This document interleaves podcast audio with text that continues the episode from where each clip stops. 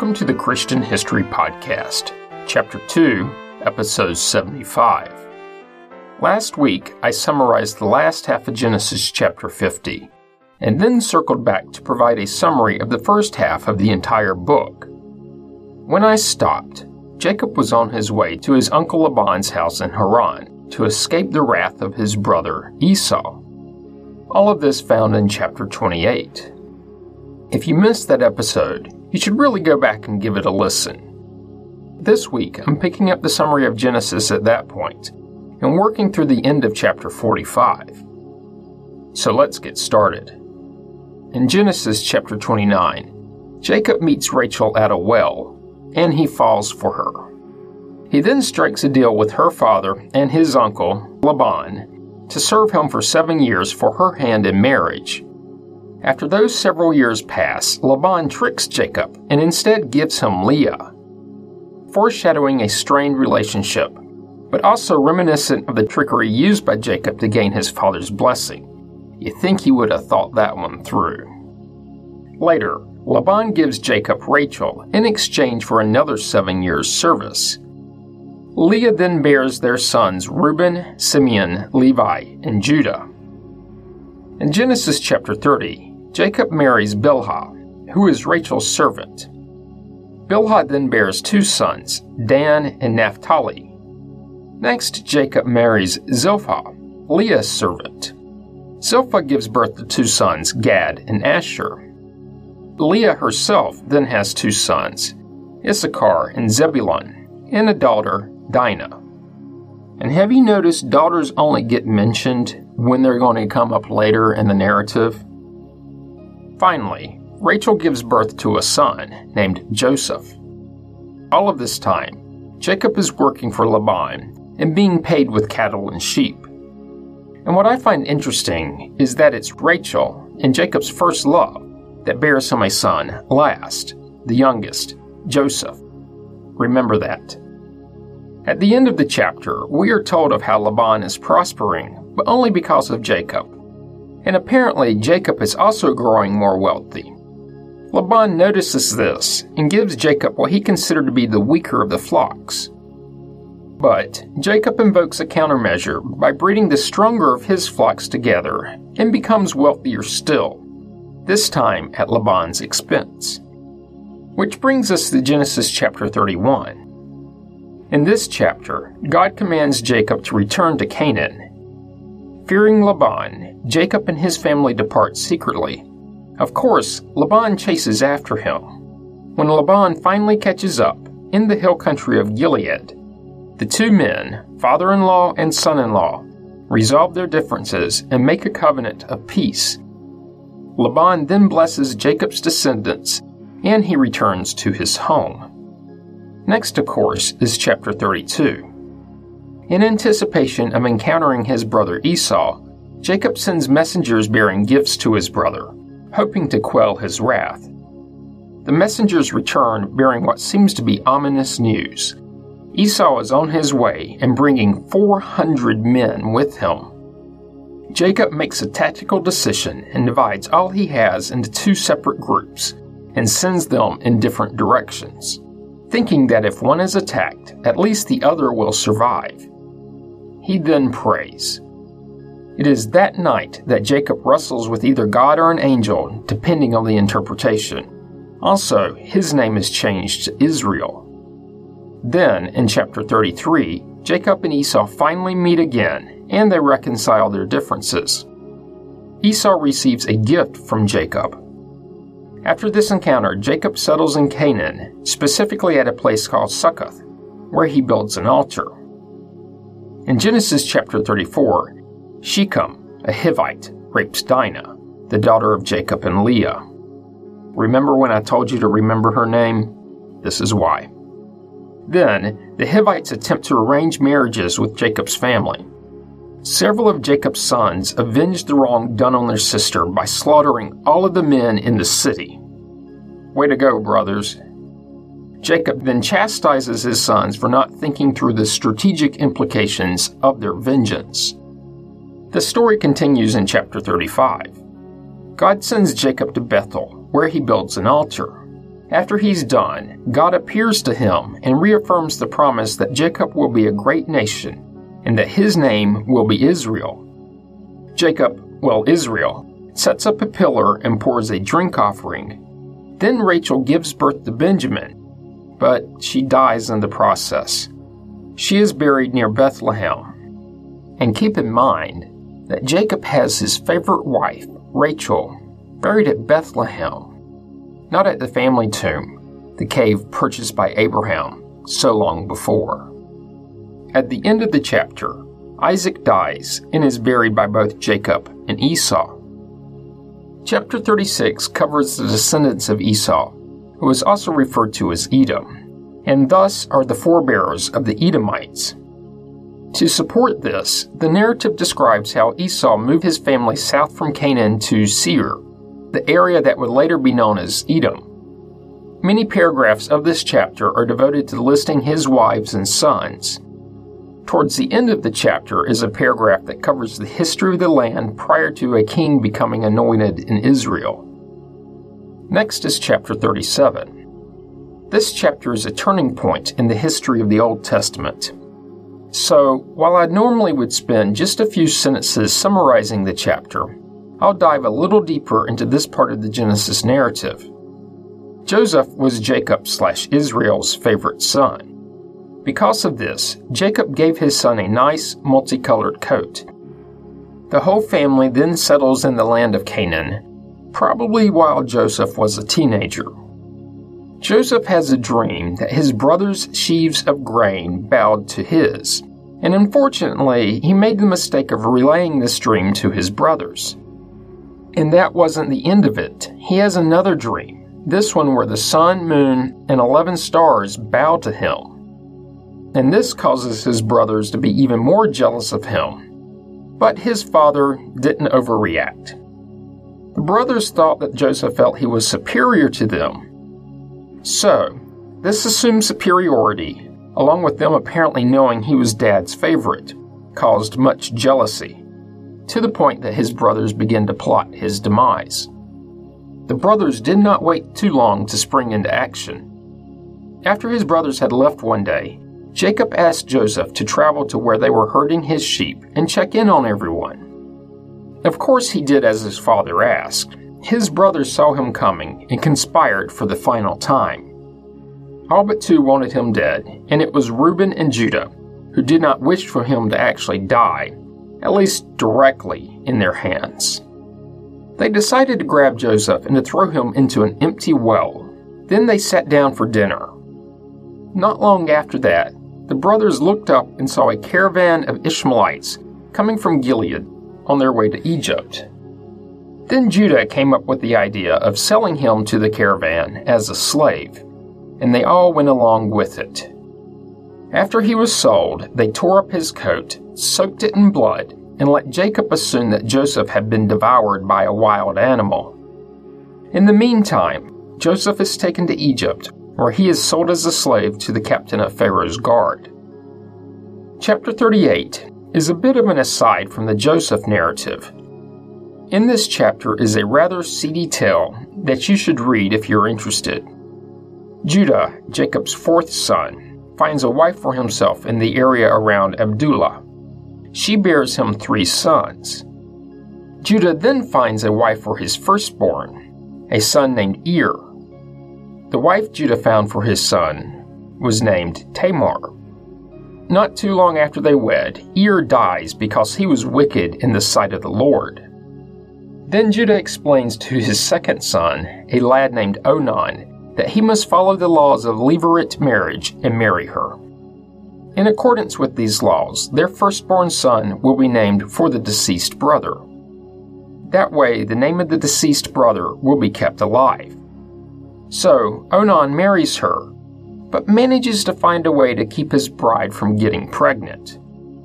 The details are in the text. Go find it.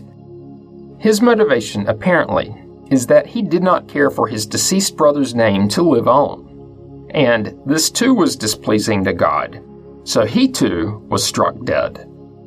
Judah was at his wit's end, as having lost his two oldest sons and now having a twice-widowed daughter-in-law to support.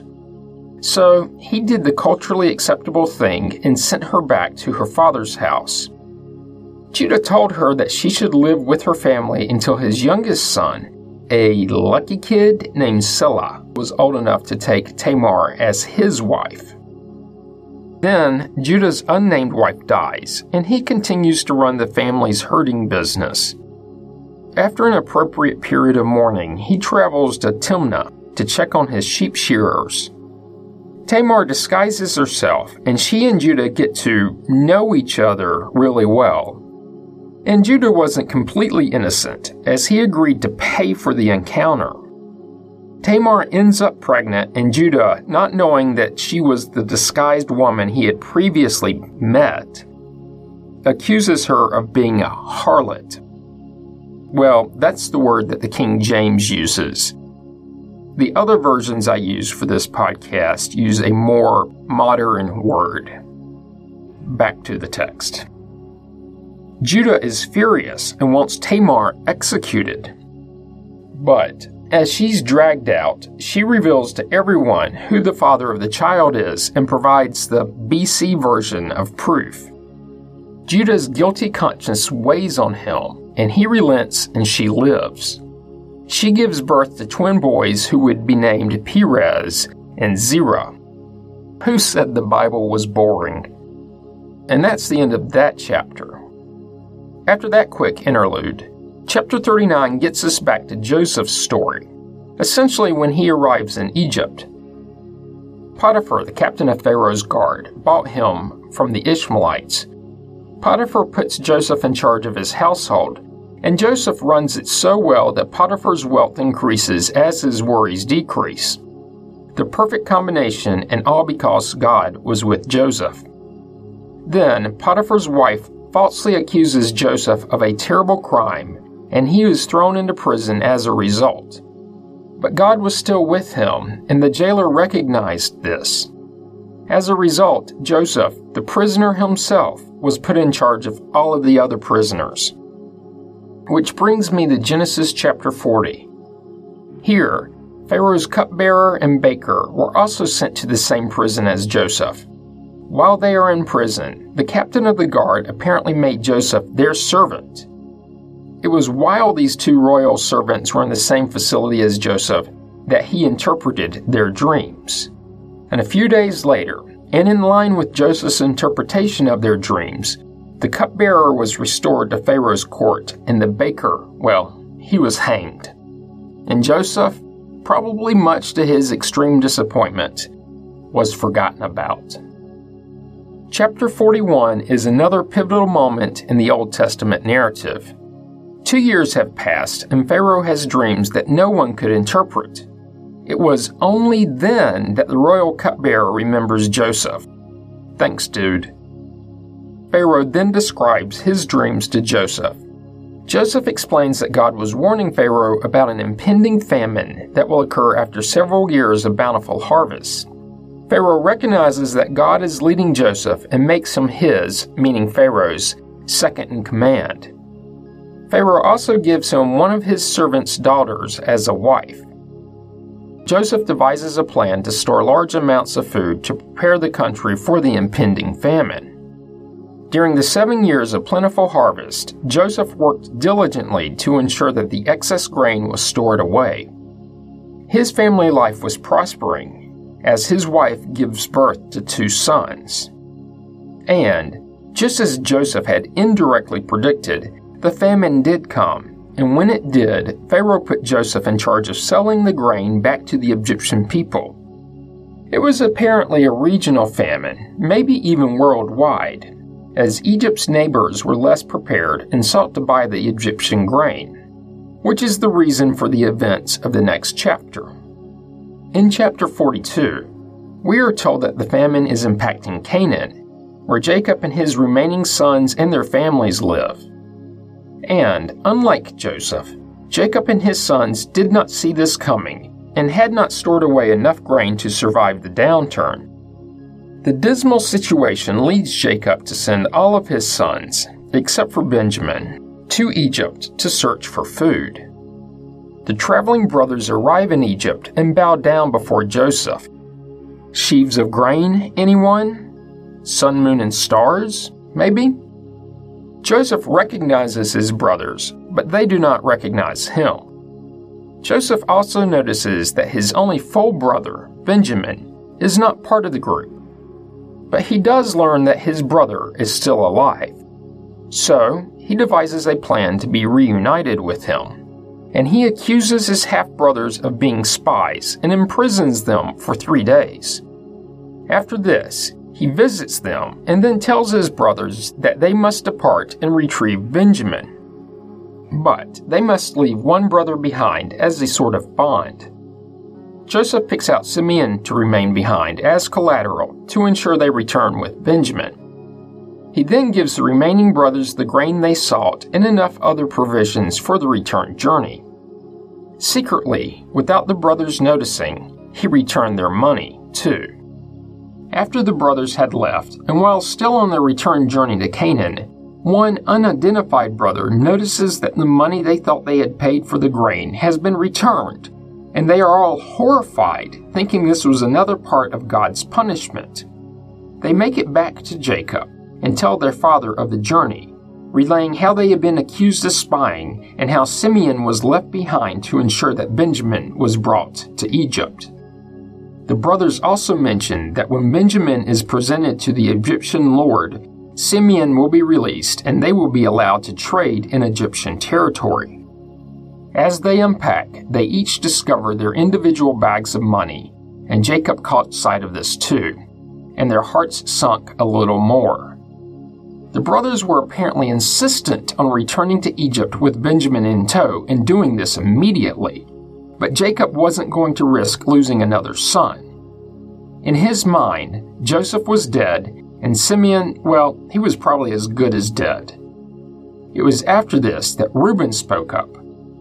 He told his father that if he would allow him to take Benjamin to Egypt, and he were not to return with the young son safe and sound, then Jacob could kill Reuben's two sons, more bond in return for actions.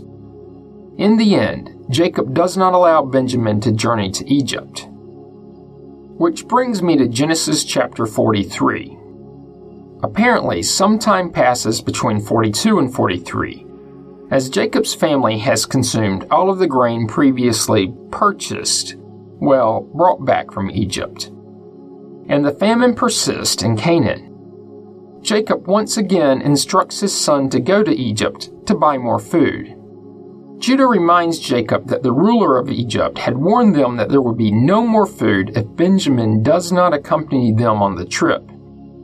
Judah promises his own life in protection of Benjamin. In the end, Jacob agrees. At the end of the chapter, Jacob instructs his sons to carry presents for the leader, presumably to gain his goodwill. Also, Jacob instructs his sons to take double the money, so that they could pay for the grain received on the first trip, as well as that grain that they were going to purchase on this expedition. The sons did as their father instructed, and all of them, including Benjamin this time, made their way to Egypt, yet again to stand in front of Joseph. When they arrive in Egypt, Joseph invited them to his house, where he had a servant slaughter an unspecified animal for lunch. As you would expect, the brothers wondered why this Egyptian lord would go to the trouble of inviting them to his house. They speculate that the invitation was related to what they thought was their failure to pay for the grain on their last visit. In their mind, they thought they would be arrested and then be made Joseph's slaves. So they beat Joseph to the punch. As soon as they arrived at Joseph's house, they spoke with his steward and fessed up about the found bags of money. The steward then tells the brothers that they did pay for the grain on their first trip, and it must have been their God that put the money bags back in their sacks. They had nothing to worry about. Shortly after this exchange, the steward had Simeon brought out to them. Joseph arrives, and his brothers give him the gifts. Joseph inquires about their father, learning that he was still alive and well. He then sees his brother Benjamin and hurries from the room to a private room where he wept for a bit. He then gathered himself, washed his face, and returned to the dining hall, where they all ate. Next, of course, is chapter forty-four. Apparently, the brothers depart the day after the lunch. Joseph has his servant fill the brothers' bags with food and returns their money, again. He then asks his servant to place his personal silver cup in Benjamin's bag. A setup. Joseph did not let them get far before implementing the next step of his plan. He sent his steward after his brothers, who then accused them of stealing his silver cup. When the servant catches up with the brothers, they are appalled at the accusation of theft, to the point that they offer to all become slaves if the cup is found. The steward agrees that the thief should become Joseph's slave, but the other brothers would go free. A bag search proceeds, and the cup is found in Benjamin's bag. All of the brothers then return to the Egyptian city and are brought to Joseph's house. This time, Judah speaks up and tells Joseph that they are all willing to become his slaves. Joseph doesn't want his stepbrothers to remain, only Benjamin. Judah, thinking back on the promise he had made to his father, pleads with Joseph in a lengthy speech that ends the chapter. Chapter forty-five begins immediately following Judah's speech. Apparently, Judah's speech resonates with Joseph as he clears the room of everyone except his brothers. Overcome with emotion, he reveals himself to his brothers, who are shocked, and Joseph asked if his father is still alive. His brothers didn't answer, standing there in disbelief. Joseph asked them to come closer. He then explains everything that has happened, recounting how he thinks their selling him to slavery was all part of God's plan, so that they could be delivered from the famine. He then tells his brothers to go get their father and families and bring them all down to Egypt. His plan, of course, has Pharaoh's approval, who allows Joseph to settle his extended family in some of the best Egyptian land, specifically Goshen.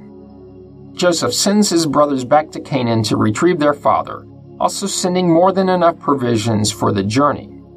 The brothers make it back to Canaan and inform the stunned Jacob of their thought-dead brother's fortunes. Oh, to be a fly on that wall. The chapter ends with Jacob, of course, demanding to be taken to his son immediately, wanting to embrace his once thought-dead, now known to be alive son before he dies himself. Which gets me to the end of the chapter, and probably a good stopping point. Join me next week when I'll summarize the remainder of Genesis and set the stage for the book of Exodus. You don't want to miss it. Comments and questions can be sent to comments at christian history podcast dot com. As always, you can find information about the podcast on the internet at christian history podcast dot com. This week, I hope you will go to iTunes or wherever you receive the podcast from, and leave a positive review. For those of you that have, you are helping others to find it. You can also find the Facebook page by searching the phrase Christian History Podcast as three separate words. Once there, be sure to like the page. And finally, if you're enjoying the podcast, subscribe. You'll get the episodes as soon as they are released. Thanks for listening, and have a great week.